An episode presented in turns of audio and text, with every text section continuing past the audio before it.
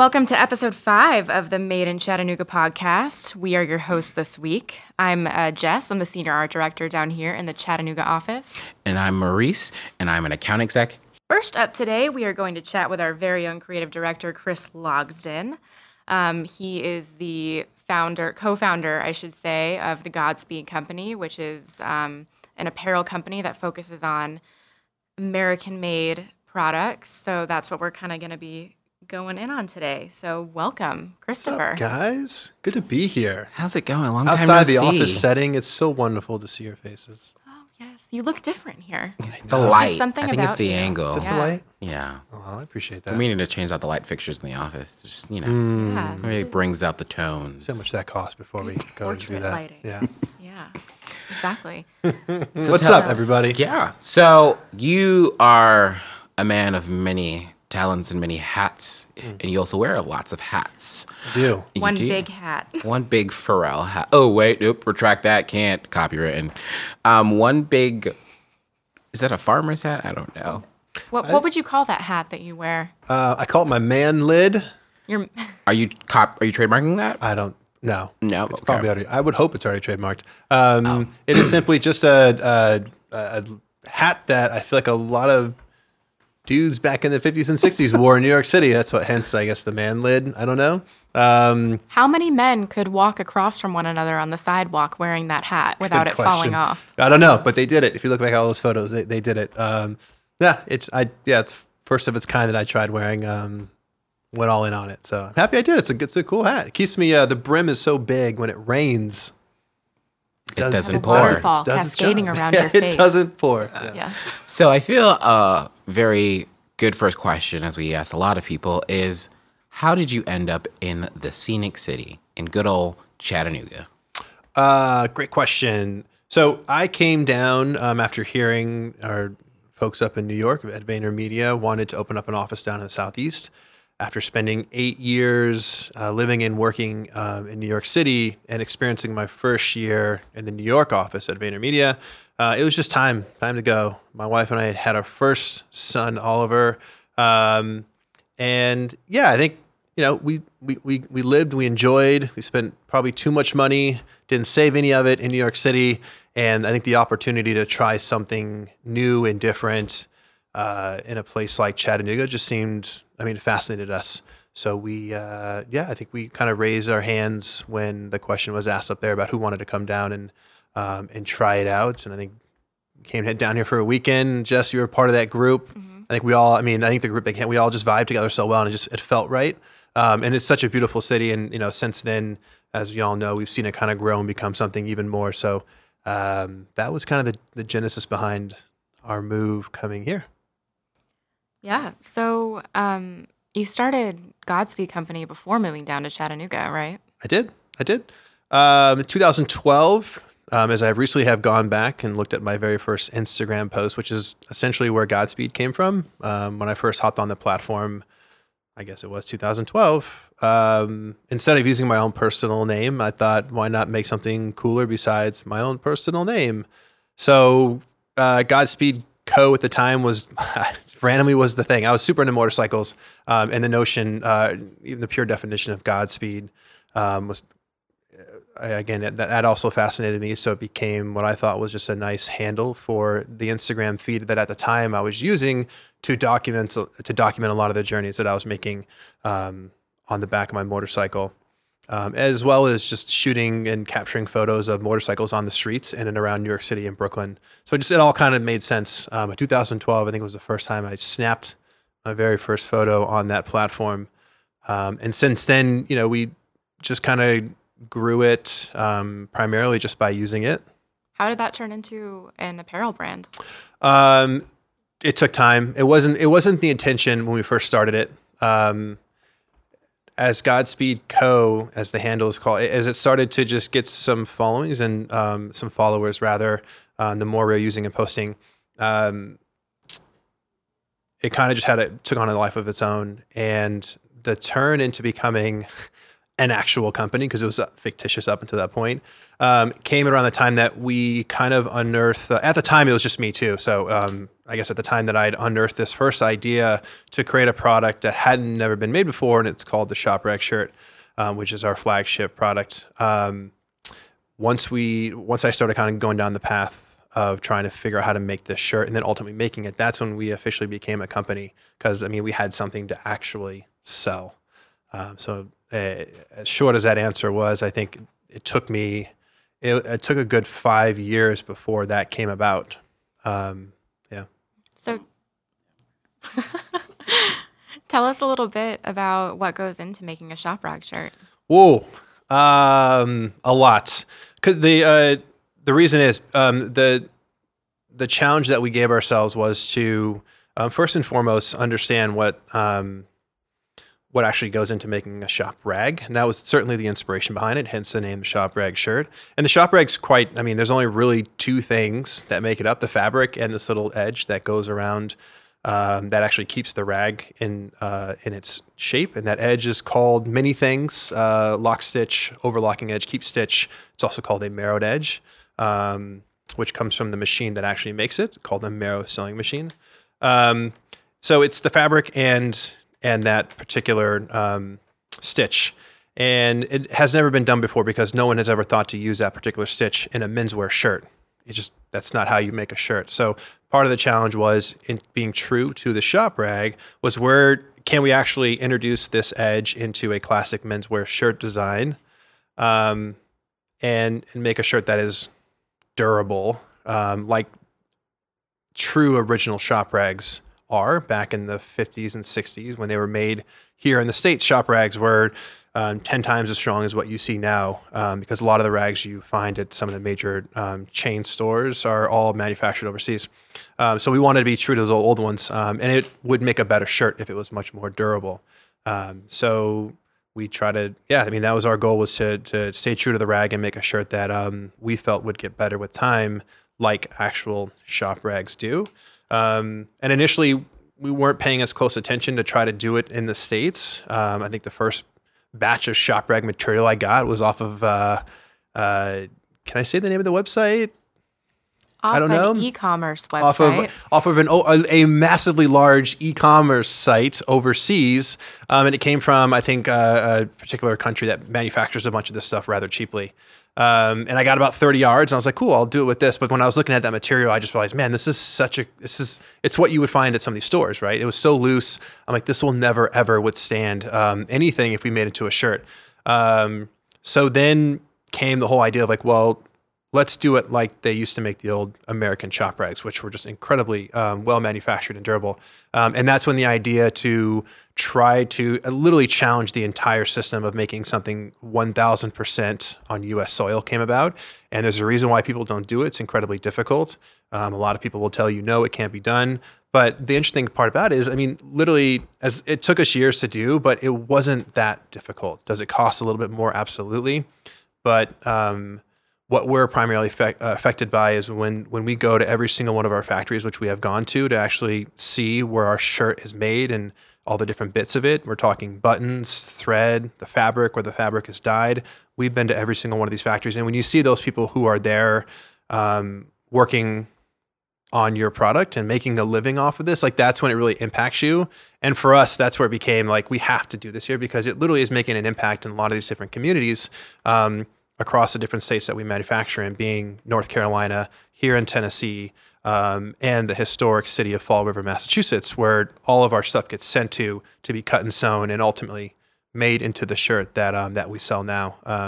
So it didn't start off as an American-made thing, but the more deeper we got into it, the more that kind of became our way, was to just make this shirt, because it needed to be 100,000%. I would challenge anyone to find something that is actually more American-made than the shirt. But that's what it is.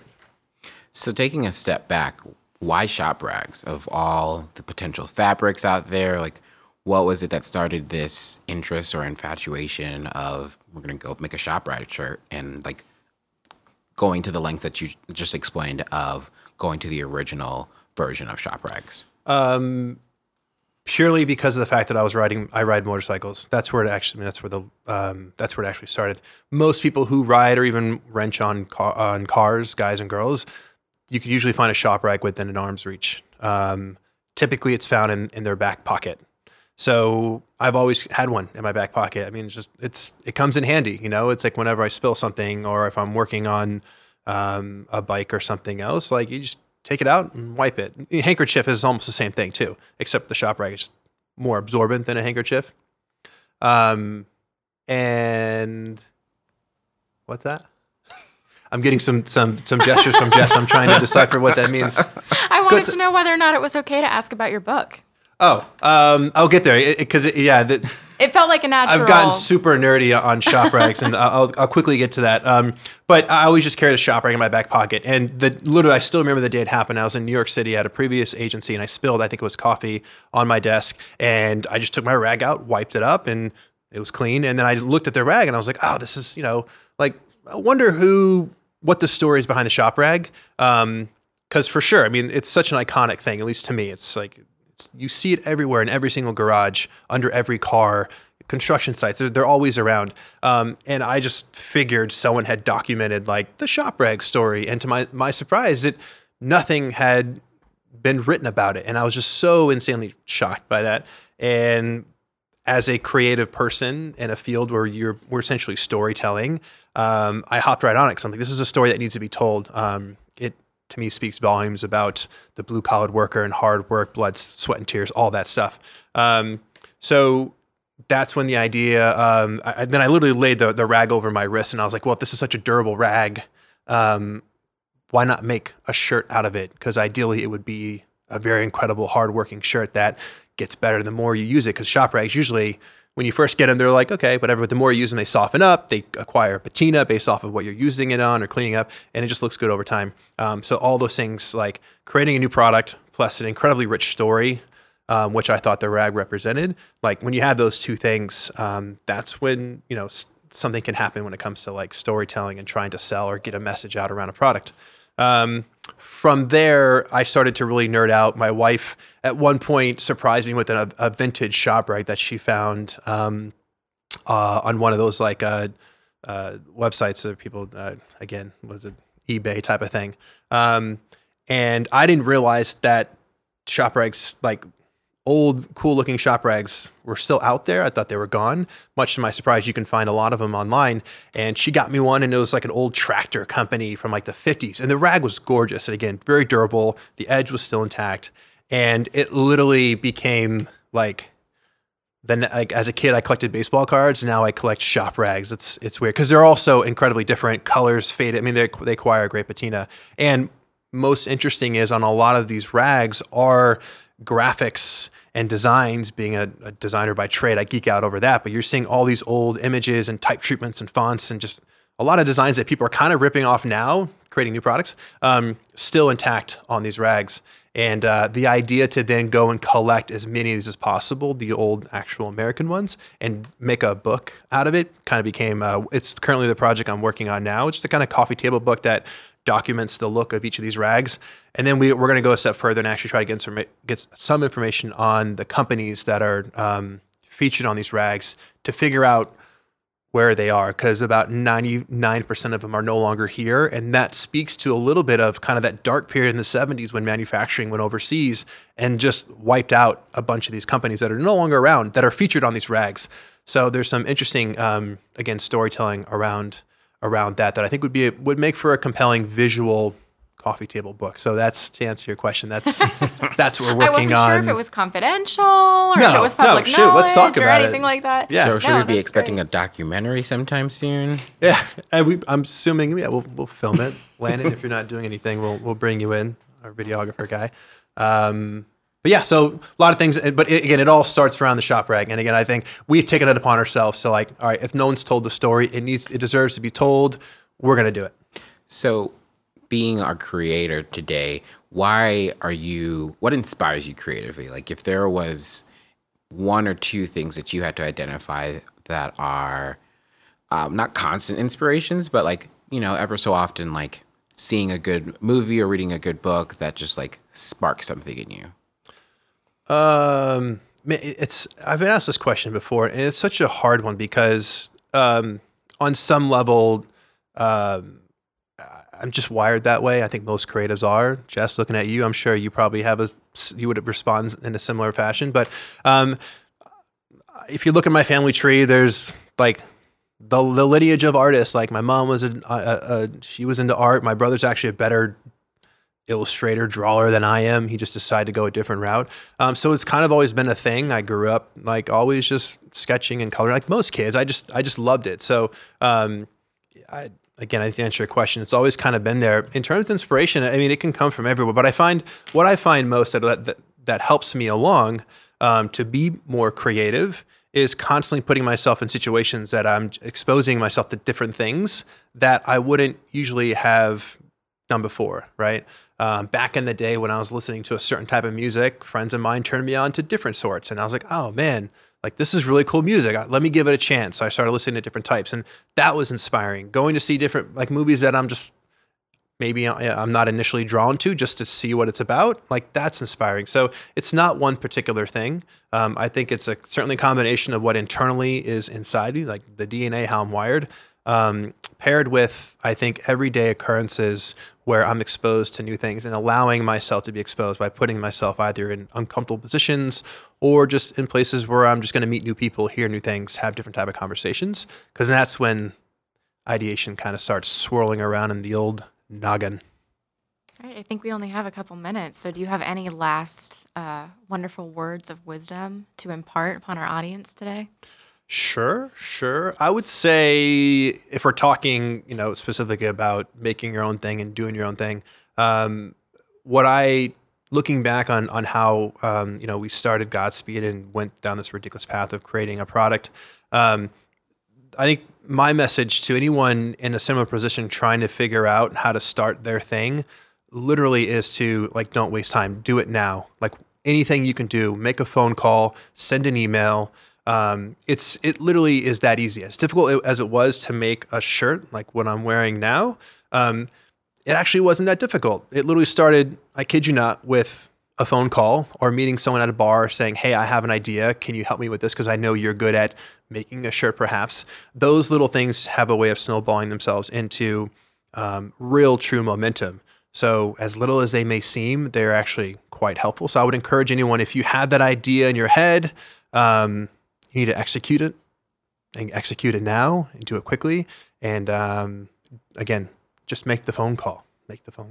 Awesome. So I know for every episode, we like to end off with a tradition that we've taken from our office specifically of the hand. Oh, we're doing it. Yeah. So we want you to share with this lovely audience who has just gotten to know you of what are the 5 condiments that you would have? Interesting. And I completely forgot my answer to this was when I first came down here a little over 2 years ago. So this is kind of nice. I kind of refreshed because things have changed, I would say. And are we being judgmental now too on what's a condiment and what's not? Because I know this is a free space. You are safe. Okay. That being said, I just want you to be the best version of yourself. But that doesn't mean that people can not judge you later on. Just saying. Okay. Well, and brand specific, how are we doing on that? Can we lay that down? I mean, that's because that. Let's go for it. All right. I'll set it up. In a way where maybe we can edit if we have to. So certainly ketchup. Which direction are we going from? Oh man, I'm probably point a finger because it feels like it's there. There's a certain brand of ketchup called Sir Kensington, which is phenomenal. So I would say my finger, it would be ketchup, of course. Second, probably thumb, because thumb feels quite important too. And this is where we get in a little bit of debate, but I'm going to say peanut butter. What kind of peanut butter? It's pronounced Jif. Sure, the peanut butter is, but we can talk about that later. And creamy or crunchy? It usually is creamy, but occasionally I will throw in the crunch. Years ago, they also made a peanut butter honey version, which was, I don't know, I think they took off the shelf. So that's 2. Ooh, man. I'm recalling an earlier answer that I made 2 years ago, and it was pepperoni, which kind of raised some eyebrows. Because is it a condiment? Does it come out of a bottle? Not necessarily, but you can layer it onto something, which makes it a topping, which is close to a condiment. I think that's fair. What finger is it coming out? Is that your bird? I think it's what's the ring finger. Oh, it's your ring finger? Ring finger. Okay. So I'm missing the middle finger and the pinky, right? Yes. Yeah. I'm not even trying. Because I like it in small amounts. That's where it's most powerful. For the pinky, I'm designating that for Old Bay spice. I mean, that's just, yeah. For those who know Old Bay, you're welcome. And for those who don't, get on it. We're left with the middle finger. Sounds like a mixtape, but I know. Man, I hate going to like the mayonnaise, but don't hate on mayonnaise. I'll reserve the mayonnaise. I could also go teriyaki sauce. You know what? I'll call it with teriyaki sauce. All right. I think there's like a Kikkoman's teriyaki sauce. Are we locking and loading? Are we laminating this? We are laminating. Laminated. Done. Dude. Chris. Feels good.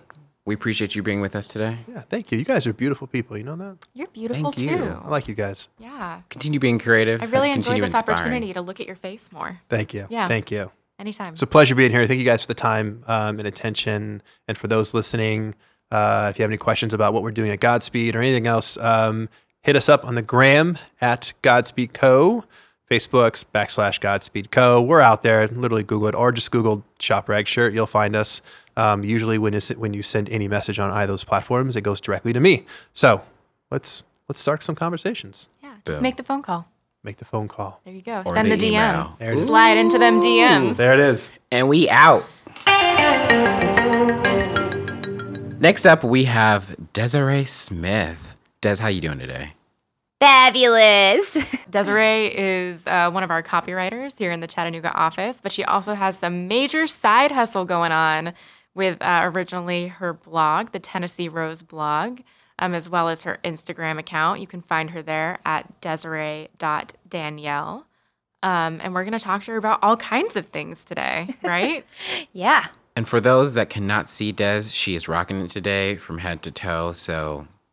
Y'all are missing out. Yeah. Oh, yes. Please go ahead and describe your outfit. Yeah, and follow me on Instagram for sure. Then you can see all my outfits all the time. You'll be grateful. So tell us, what are you wearing today? Yeah. I am wearing a completely full tulle skirt with about 7 layers of tulle, 2 layers of cotton, combined with a jersey, knit, long sleeve black top, and really cheapo black ballet shoes. Nice. What so working with you, what inspires your outfits each day? Is it like a mood thing, or is it like, this is what I'm doing today and I'm rocking it? Well, I'm super into all the vintage stuff, you know? So basically, I mean, a lot of times it's like if I just watched a movie the night before, I'm like, ooh, I like that. I wonder if I can do something inspired by one of those characters, or something I saw on the internet. Or sometimes I just wake up and I'm like, okay, why don't I just put this because I'm lazy? Maybe I'll wear a dress because I just want to wear one piece. I want more airflow, stuff like that. I have to say, most days these days, I feel pretty good about what I'm wearing when I get to the office, unless I'm having a really off day. But you put us to shame every single day. Oh, sorry. That's like a please, sorry, not sorry moment. But today is like extra because we're gonna go to a dinner tonight. So yeah, we're getting fancy tonight. You're looking real nice. Thanks. Yeah. So tell us about your blog and how you got started, and you know now especially like heavy Instagram side hustle. So I had literally just always followed a couple of fashion bloggers like Keiko Lynn and Bonnie Barton. And I was really, just obsessed with looking at their posts every day. That's what I would literally get on the internet and like go to their website every day to see if they'd posted anything new. And I was like, oh man, I wonder if I could do this. At the time I thought I was going to like have a fashion line, all this stuff. So I was super obsessed with them. Then I was like, wonder if I can make that happen for myself. So asked for a camera for Christmas, started taking photos of myself and... putting them on my blog on the internet, and then just transferring all of that to Instagram. It's like the process has sort of changed a little bit now, but that's how it started, was just being a high school, college kid looking at them and being like, they're so pretty. They have such cute clothes. I want to do this. So what would your fashion line have been named or still could be named? Well, I did have it. I did make it after college, and it failed. But it was called Desiree Danielle. That's my first and middle name, so that's really original. That's nice. Yeah. Listen, all the iconic people out there, it's their name. Yeah, you are your own brand. That's kind of the best way to be, right? Yeah. So what happened to the fashion passion there? You said you started it. Can you tell us a little bit more about that? Like, what was that journey like, and how has it like impacted what you're doing now? Because you're still within the fashion realm. I mean, I've always been just like a creative person, and that creativity always came out partially through outfits, partially through photography, whether it was like Polaroids and then just like getting ready for school. And so I just started, putting that online myself and trying to tell my own stories of the day or the outfit or whatever. And so I kept doing that. And even though I started the fashion line, I thought that's where I wanted my life to go. But it turns out it wasn't. I wanted to go more full-time into the blogging and eventually just really Instagram is the main thing these days. I mean, I know that I still keep up with the blog, but I feel like for the most part, we're all just getting our, source of news and the things that we look at every day through Instagram. People are like, oh, okay, I saw the outfit on the one photo, so do I really need to leave the app and go to the internet? So now I kind of just intentionally create for Instagram a lot of times because it's my favorite now, I guess. And what is your goal with continuing on with the Instagram account? Is it with the end game of someday building that fashion line? Is it with becoming more of an influencer and creating brand partnerships? What is your hope for the future for Desiree.Danielle? Yeah, I mean, I'm pretty done with the whole fashion line thing. That was what I just always had in my head is what I wanted to do because it was really one of the only ways I knew how to express my creativity. But now I think I've really found new alternatives and found other things that I'm much better at than that or feel more fulfilled from. So, yeah, and I mean, I do my Instagram because I love it, and it's just a good outlet for me. So ultimately the goal will always just be have fun and get my, emotions out through it or whatever. I do have some brand partnerships, have had some and have some, upcoming. I would totally love to get more, but I don't want it's not all about that. I mean, cool if I could get a whole ton of them, I'd be super stoked, but I don't want to go into it being just about that because I've made a lot of good friends on Instagram, so I really like it being about connection and expression and all of that. So for anyone who does follow Desiree on Instagram, you may have noticed that she has a really interesting way of writing each of her posts, and it's that each is framed as if it's from a screenplay or script for a film. So can you tell us a little bit about how that started and why you continue to do it? Yeah. I mean, I'm really in love with movies, and I've always thought about my blog posts and my Instagram posts as scenes from a movie and the girl inside of them being characters. So a lot of times I would get dressed, dressing myself or dressing her as a character, as if I was doing costume design or costume styling or whatever. And so I just started writing the slug lines as sort of a way to set the scene a little more and sort of get that through. So it's like, oh, sure, this is me, but this is me in a story. There's more to it. I wanted to evoke more feeling. And then I've kept doing that because I like setting that mood. And I want to write a screenplay. I've been working on screenplays, so just both. So why the vintage angle? That is just who I am as a human being. I wasn't allowed to watch cartoons and a lot of the popular things when I was little, so I had to watch TV Land. Was one of the few things approved by my mother. And so I just always watched all those old shows like I Dream of Jeannie and The Brady Bunch and, Green Acres. So I grew up on those. So I think I just acquired a taste and style based off of, those characters. And, I mean, classic films are still some of my favorite ones today. So I think it really made an impression on me when I was young, and now I associate that with like cool. So do you feel that that you have been born in the wrong time zone, in the wrong era? Like, yeah, I mean, if I could take women's rights back to the 60s with me, that'd be cool. And, you know, like, obviously, no segregation. I wouldn't want any of that happening back in the 60s either. I'm really nostalgic for that era, even though I've never lived through it. But I also acknowledge the horrible, horrible things about it. And I hate that. And if we could have that same magical feeling that I imagine, you know, I get from Mad Men or from Populaire, like all those 60s inspired movies, if we could have that feeling in the world today, but without all the horrible things, that'd be dope. What is that feeling to you?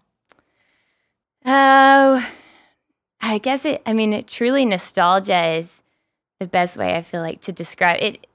I don't know. It's like, when you just watch a movie and it just feels it's just like romantical. It just seems whimsical. Everything just seems, I don't even know what that feeling is when I watch like a Lana Del Rey music video or an episode of Mad Men. It's just like, I get this feeling. I feel like, that's a feeling of fitting in, connecting. So where do you see yourself going, or where do you desire for yourself to go, especially within this realm of fashion and with what the content that you're putting out there? Well, kind of as we said earlier, I hope to just like keep growing with it. Hopefully inspiring some people to just sort of wear what they want, because there really is a thing. I get a lot of looks sometimes, you know, especially when I'm in like some of my most vintage outfits. I've definitely been asked literally once a week probably about where am I going, what 50s event am I attending, what character thing, what dance are people, you know, sock hop people not know about. And I'm like, oh no, dudes, this is just me. You're just going to work. Yeah, so I want people to be able to wear what they want and not feel like nervous about it, or even if they do, be like, whatever, this is just what I want to wear. I don't care. I'm going to do it. It makes me feel happy and express who I am. So that, and then obviously I just want to keep growing and just keep doing it, keep putting content out and enjoying it. So if there had to be to that point of wanting people to have more confidence into like wear what they want to wear and owning it, if you had to give 3 tips, like give us fashion tips, like we are your subjects. Fix us. When you pick out that thing when you're shopping, or you see a photo, whatever, on Pinterest, and you're like, wow, that's cute. I wish I could wear that. Actually, just, like, wear it. Like, because, like, why can't you, you know? So, and don't listen to those freaking articles that are all like, here's this and this for your body type. Just, like, whatever makes you happy. Who says because of your body has a certain shape that you're not allowed to wear something that like would bring you joy? And lastly, I get really like, what is this thing about different occasions have different attire? I've always kind of thought, you know, like whenever people send out wedding invitations, or maybe not wedding, but like, whatever, some kind of occasion invitation, they're like, oh, the dress code is, or the attire is. I've just always just been sort of like, I don't care. I've been breaking dress code since 7th grade. I'm going to wear whatever I want to wear. I'm sorry if it makes you unhappy, or if I show up looking like the weirdo. You maybe shouldn't have invited me. If you haven't yet, you should trademark that tagline right there. Yeah, we'll do that. And everyone should definitely invite you. I'm going to do that for the rest of the day. How does a person find their style? So you found that you fell in love with the vintage aspect and building that confidence. How does someone else find like what works for them, of like maybe they are more clean cut of like minimal, or they are like they love color and they want to pop? How do they figure that out for themselves? I feel like it really is whenever you're on Tumblr or you're on Instagram, or just when people, you know, they look towards certain celebrities because of their aesthetic and their style. And it's like, okay, if you keep gravitating towards the same people, I wonder if maybe you like those types of things, so you should try to incorporate some of it. I get most of my inspiration from, like, magazines, the internet. So really, I guess if you just see something on there that you're gravitating towards it on multiple different occasions, that might be for you. Do you offer styling? Like, if I take you to the store with me, will you style me? Yeah, man. I love shopping. Boom. Done. Got weekend plans now. Oh, I need to take you up on that, too. Yeah.